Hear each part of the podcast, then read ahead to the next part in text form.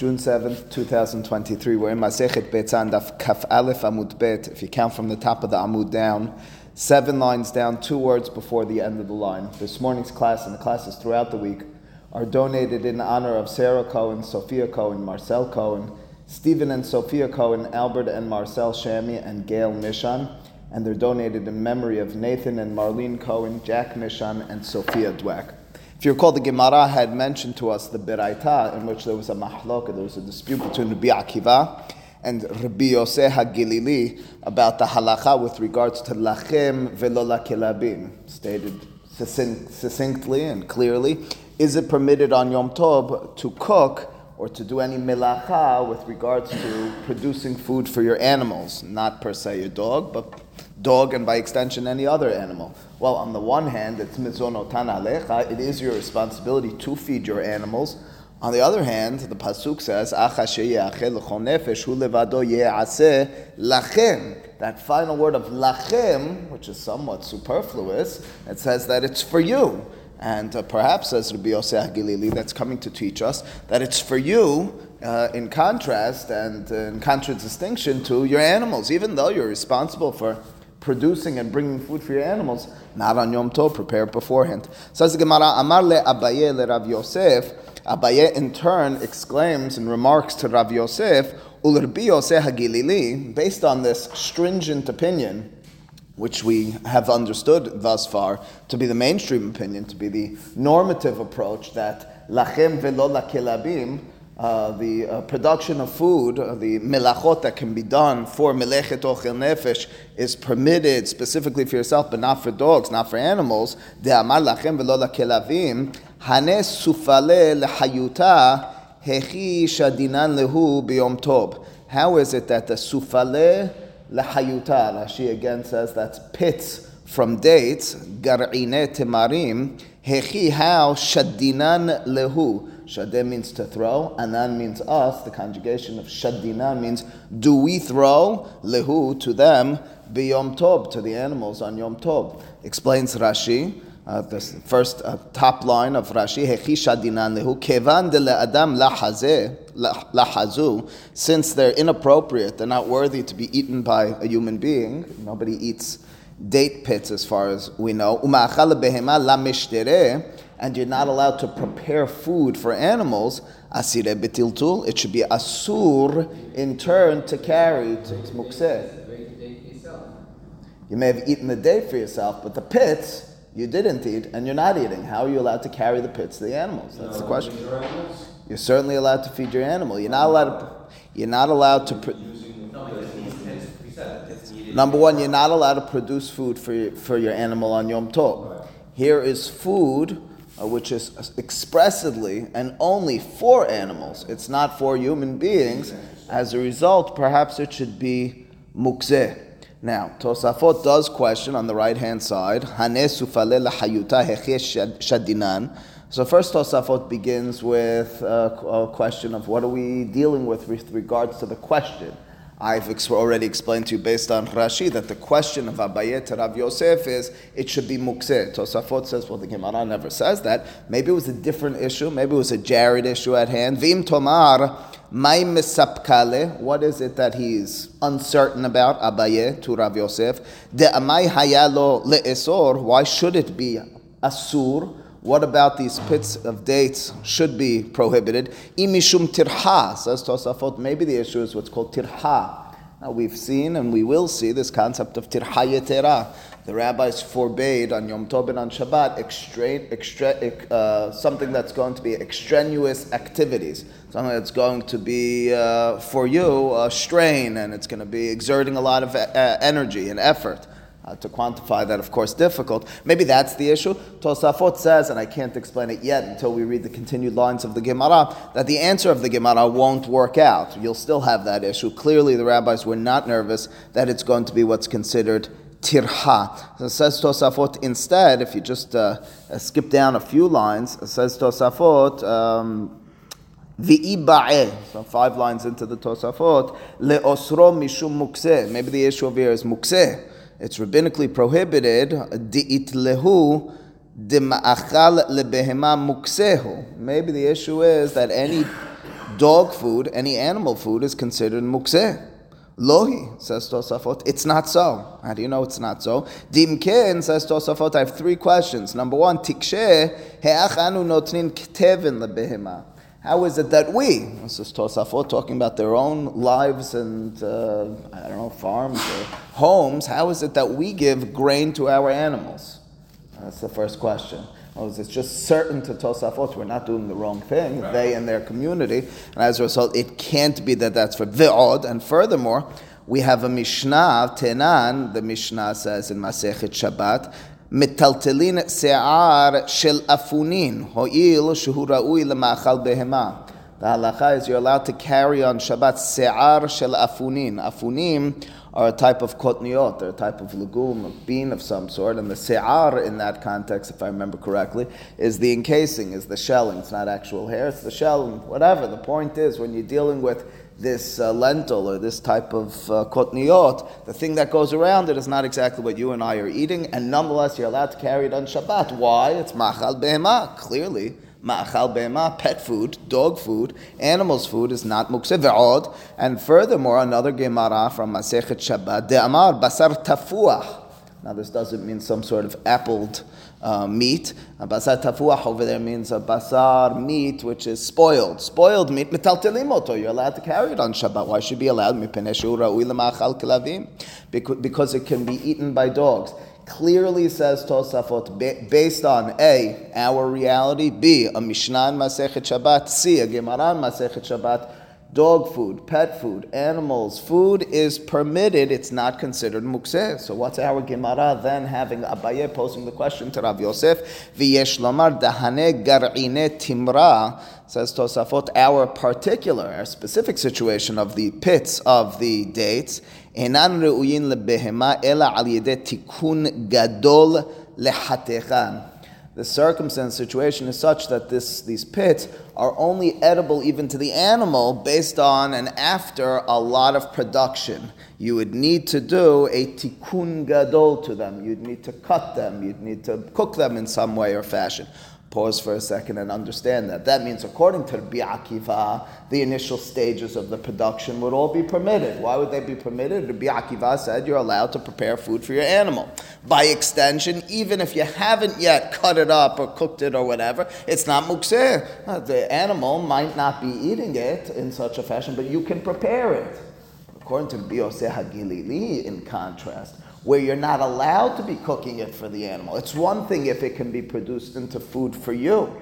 But the idea is it's not even edible for the animal yet. The only way it's edible for the animal is through a process which is asur to be done on Yom Tov. Well, that being the case, that should be asur mishum mukseh. That in turn has no purpose. For Rabbi Akiva, if you have food which is already produced by extension, of course that's not mukseh, you're giving it to the animal. For Rabbi Akiva, but the food isn't ready, but I could prepare it. Same way I'm allowed to take raw meat in my kitchen on Yom Tov, on, on such a circumstance, that's permitted on Yom Tov. However, according to Rabbi where you can't do the stages which are necessary for the food to go into the mouth of the animal, so then, what is this? These are some raw pits which haven't had a, pro, a, a production uh, done to them. You haven't handled them and treated them to make them into food for the animal. That's mukseh. They're not edible even for the animal. That's the question in turn now. Gemara Abaye to Rav Yosef. Amale Abaye.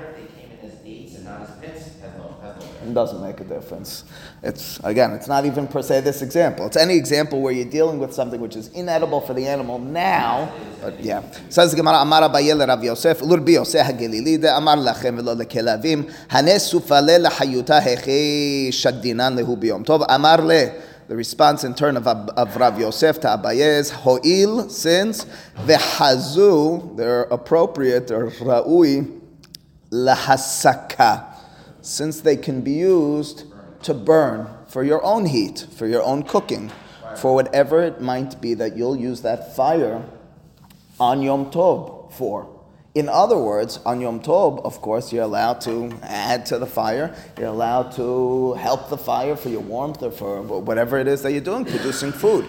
Since these date, the, these uh, pits of dates are usable for that, meaning you can utilize them for your own sorech simchat Yom Tov, they're in turn not considered mukseh. Again, in terms of the animals, all right, the animals won't be able to eat from it because it'll necessitate a process which Rabbi Yosef says is prohibited. Oh, so then why am I allowed to carry them around? Why am I? Oh, the reason you're allowed to carry them around is because ultimately speaking, you could use them lehasaka. You could use them for yourself. Why are you carrying them at all? Are you really bringing them to the fire? Tosafot says they're ne'echal hadahak, which means to say it's not really edible for the animals. It's disgusting food even for the animals in such a state. That's why you're carrying it. You didn't produce it before the Yom Tov. You didn't go through the process of preparing it in a way that it's going to be good for the animal. Animal is starving. You're allowed to throw it to them on Yom Tov. But ultimately speaking, the response of Rav Yosef, the reason it's it's permitted is because it's ra'ui lahasaka. Tinach, says the Gemara, or says Abaye back to Rav Yosef, biyabishta. I'll understand what you're talking about with regards to dry. Yavesh means dry. Dry of the date, uh, uh, what's it called, pits, date pits. Biritifta ma'ika when it's ratuv, when it's moist, and different types of figs will have different types of moistness or dryness. You're not going to add that or use that with regards to lighting a fire, continuing the fire on Yom Tov, because it's moist. That's not used as the firewood, as the fire starter. Amar lehazu lehesek gadol. Responds Rav Yosef, it's true. Moist ones are harder to use with regards to igniting and continuing the ignition of your fire. But when you have what's called a hesek gadol, you already have a burning fire, which is somewhat big. I don't know how we scale this or quantify this, but the idea being they can be used and would be, and anyone who's been on a or actually knows what they're doing in these things at a bonfire of some sort, you know that well, the bigger the fire is, the easier it is to throw in even logs which are somewhat moist, and they'll help if the fire is, is, is, dim and low, you throw in a moist one, it's going to extinguish the fire. The large, I, I, I only know this from Bi'ur Hametz, yeah. Is he even saying that you have to use that? I said that just now. I don't think he said though. Does he have to? No, it's a ho'il. It's since it's since possible. It's possible. So mm-hmm. even with this large fire, even though you may not even see a large fire for 10 years, Right, right, right. Which is uh, that's but that's that is in turn that's the answer over here. That's uh, well, we've we've been using this concept of ho'il throughout the Gemara. We've been I, we've been mentioning that since there's a potential to use this for that, in turn over here it's not even so far. It means it's not mukseh. I'm not doing. I'm not even doing something. I know other cases you were doing a milacha min Torah, and we're permitting potentially, at the very least biblically speaking, from ho'il. Over here, you're saying it's not mukseh because it has another use. Not so far fetched. How can you make it mukseh if you can eat the date you're going to end up with the pit? Everyone seems to be so bothered by this. I don't understand the question. While I'm eating it, the flesh of the date is permitted. When I'm finished eating the flesh of the date, I'm let. That's right. I, will tell you why everyone is, is, I know I know why Nathan because everyone never realized, and it's going to take a, a, we'll get to it an eye-opening experience where we understand that the the the, the, the, the one second when we find out that the um, the bones of our chicken are not so simple when we leave them out on the table. How we clear them off has halachot. There's certainly mukseh issues that come into fact. That's the answer. The answer is it is mukseh. As I'm eating it, it's not mukseh because I'm eating the flesh. Once I'm finished, all that's left is a pet pit. It's a pit. Pit is not edible. It's not usable for anything.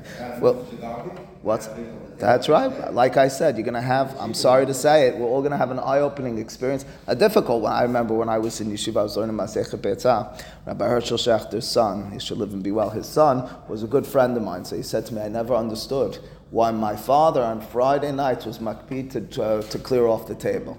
I'm sure his father cleared off the table more than Friday night. He said he was always, he said, I asked my father, and my father told, as we were learning Besah, he said, nobody knows how to deal with these, these bones. There are halachot, we'll read about them in the Gemara. He says, so who in the house is going to do this right? He was makpid, he would clear off the whole table. That's right, there are halachot with regards to the, the leftover bones. Again, we'll deal with the specifics, we'll try to understand them.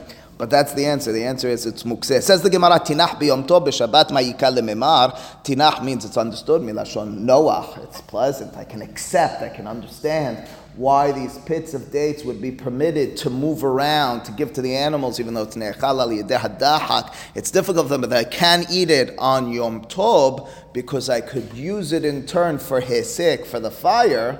Shabbat, you can't be handling fire. On Shabbat, the pits should be mukseh. The hane, if you recall, the uh, sufale de hayuta should be pro- prohibited on Shabbat. Tinach biyom tov b'Shabbat. Apparently, they were moving these pits around even on Shabbat. Says the Gemara, mitaltelin, or answers Rav Yosef, mitaltelinan. We carry them. We carry those pits.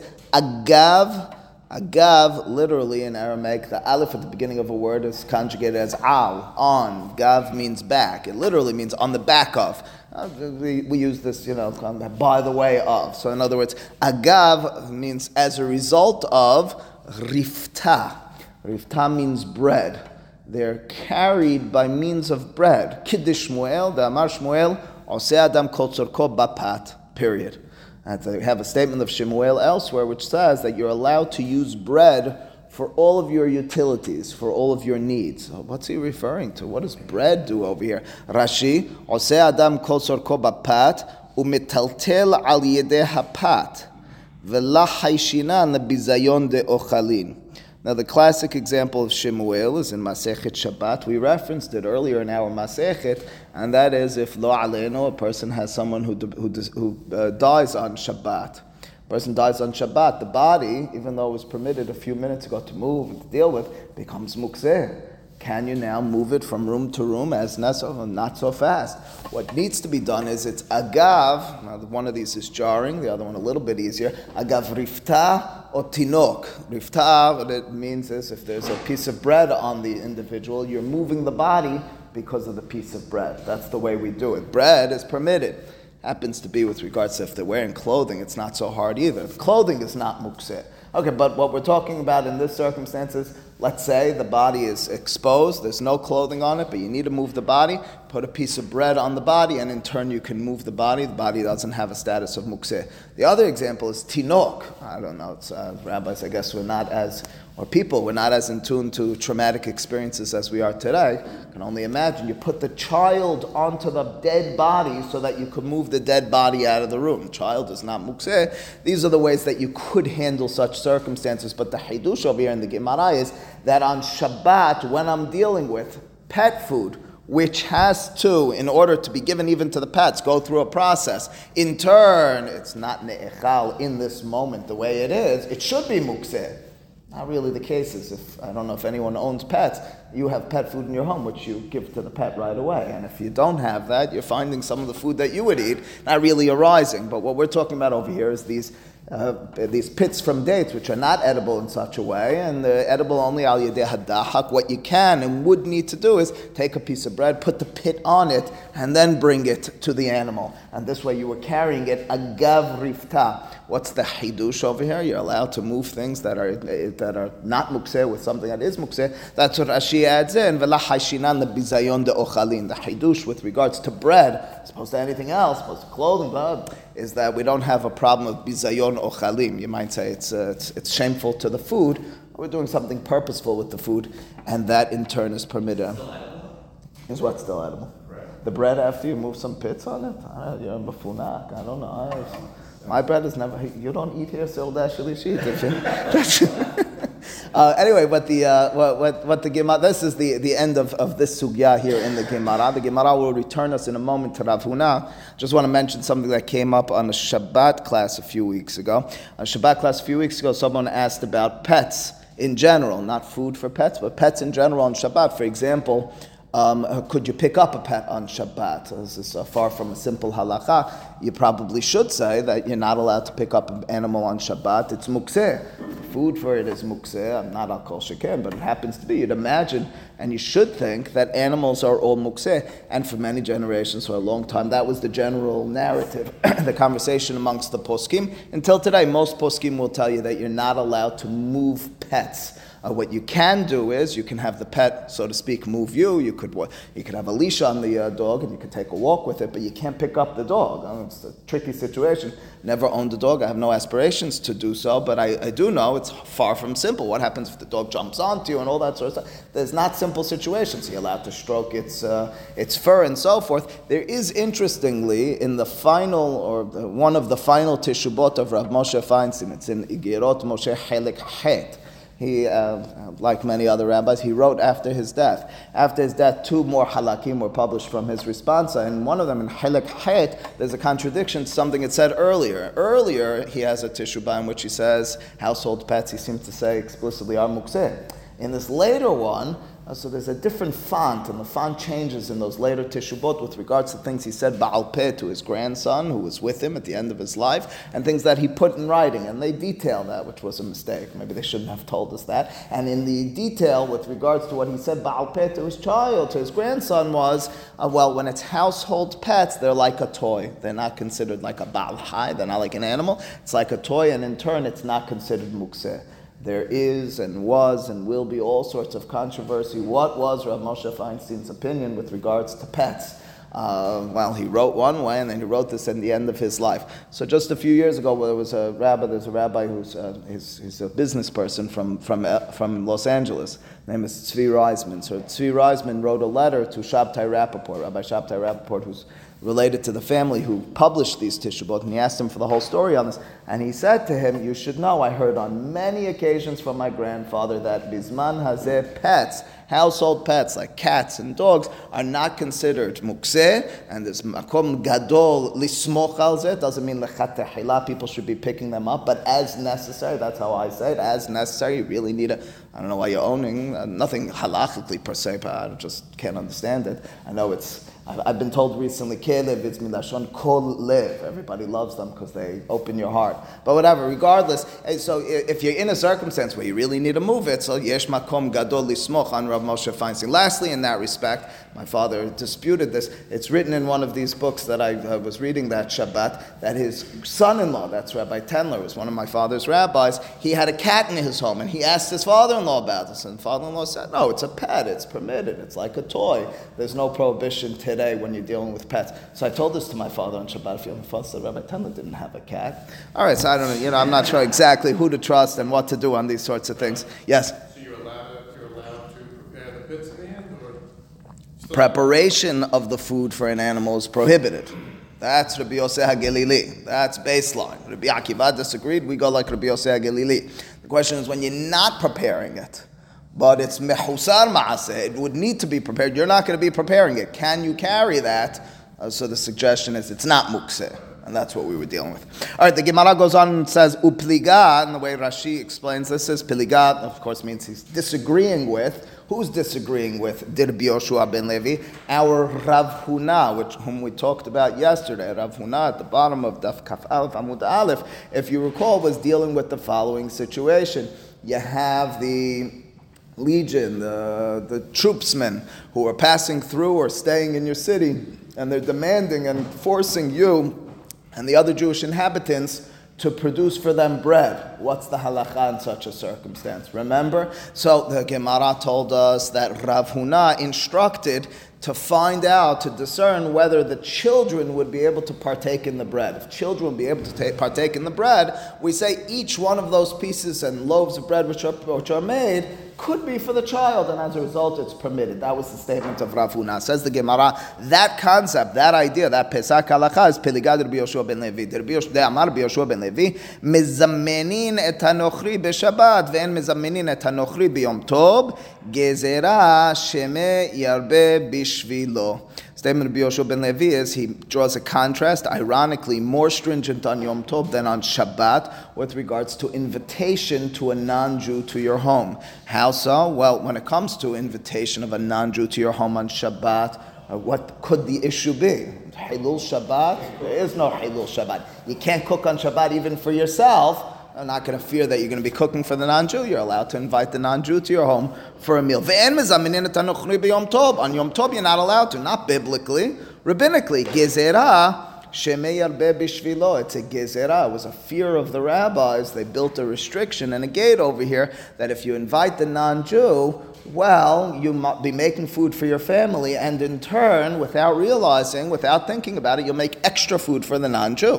What's the problem? The problem is that you're lachem velo lakuti. You're not allowed to make food for non-Jews on Yom Tov. Wait a second. Didn't Rav Huna tell us we have a leniency over here? Couldn't you dip your fingers into that pot? Couldn't you give a little bit to your child? Clearly, Rabbi Yoshua ben Levi does not adopt that leniency. You said earlier though that you can't do it when you're mom, alright? So it doesn't matter if you're doing it, at a certain point it becomes you're not doing this uh, extra food for the kid to dip, to eat. Now it's being made mom. I, you know, I, I hear what you're saying. Rav Huna told us otherwise. Rav Huna said, provided that there's a possibility that that dish could be shared by you and your children, well, then it's permitted.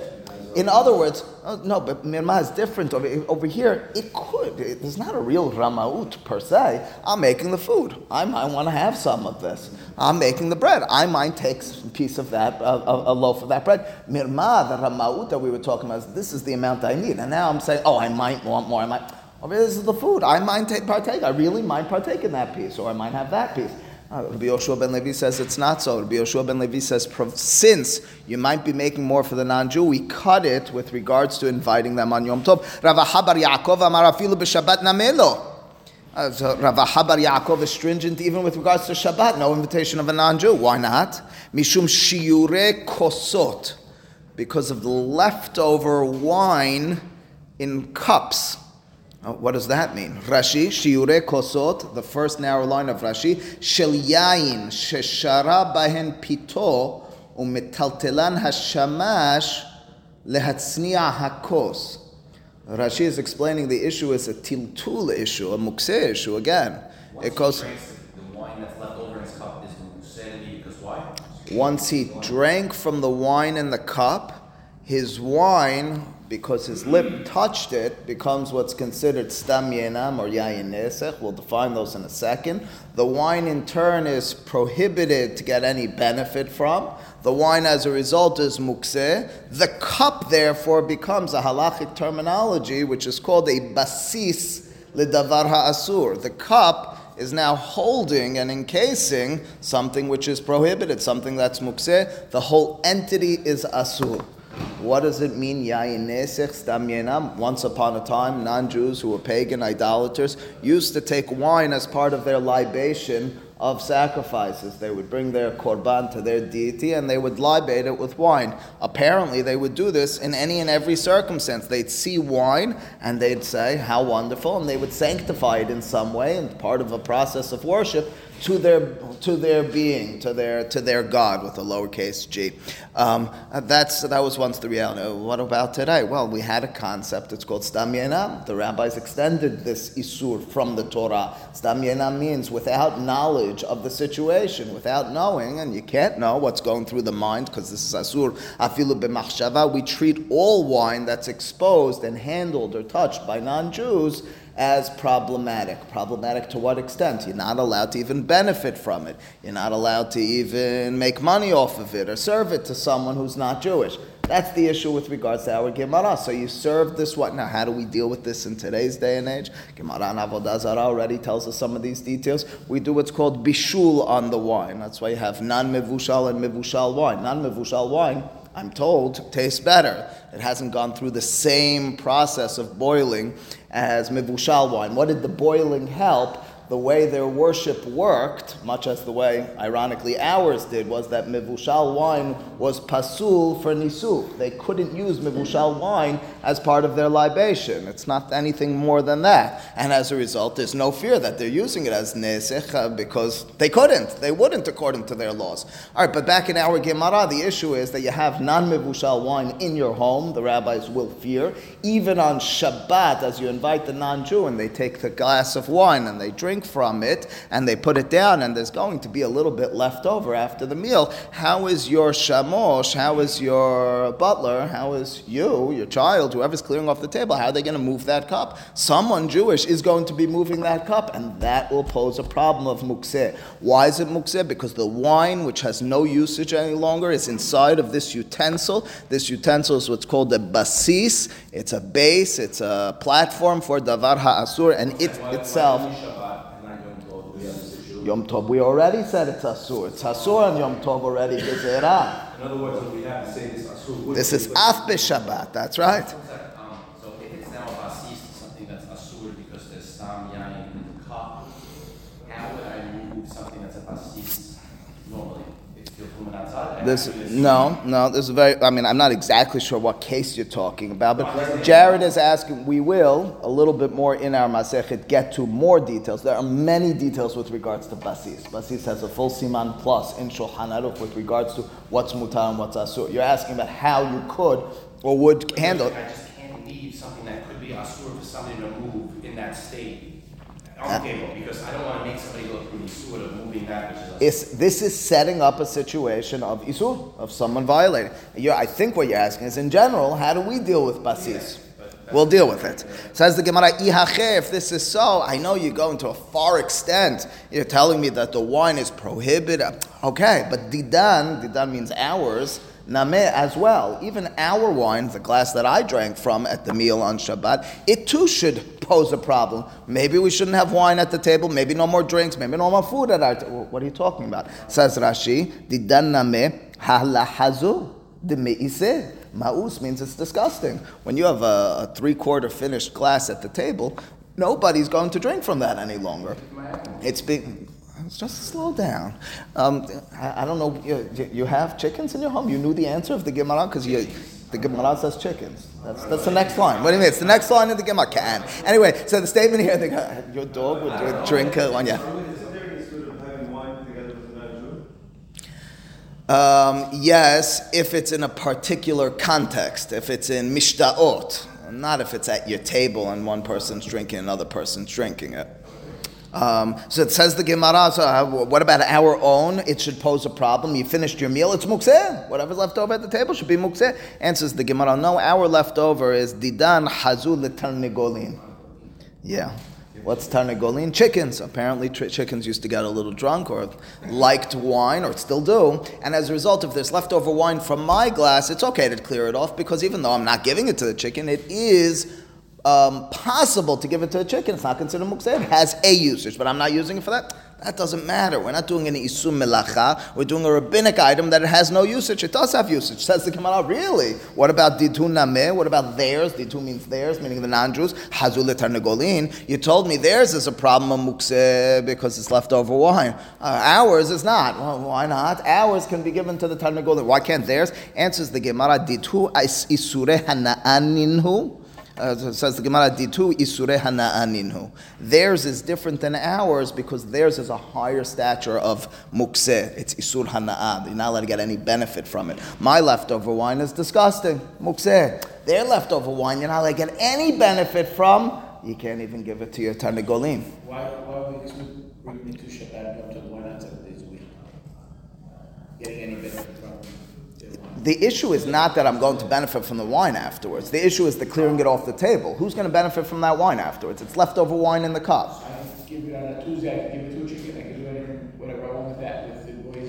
No, but I'm not nervous about giving it to the chicken. The rabbis don't go that far. They say you're able to give it to the chicken. We're not saying that it's prohibited to drink with them because you might give it to the chicken. We're saying you can't do it on Shabbat because it's leftover and you have no usage because you can't give it to the chicken. Says the Gemara. Lastly, v'letaltelinu agav kasa. Why don't we, and we'll pause with this and read uh, further with this tomorrow, why don't we carry it agav, we know that word already, based upon, on the back of, kasa means the cup, which means to say, it's true, the wine inside of this cup is ne'esar bahana, is mukseh, but the cup is not mukseh. So I mentioned to you fancy terminology earlier. I said it's called the basis, it became the base, it became the holding place for the mukseh. Apparently, the Gemara is going to challenge such a, such a notion. Already, Jared's question will play out a little in the Gemara. We'll already understand some situations are considered a basis, others are not. We're going to have to determine what defines a basis ledavar ha'asur. Apparently, the Gemara is going to challenge itself. Some situations are permitted. This one, for some reason, is asur. That's what's to come. Could you put it on a piece? Could you put a piece of bread on it and carry it in such a fashion? But I, I, I, no, he's saying you're putting it underneath the, the cup in such a circumstance. Uh, it's an interesting question. We'll, we'll return to such a thing. Ultimately speaking, the rabbi still made the gezerah because I, I assume they fear you're not going to be doing so. But whether you could do so or not is an interesting question to ponder.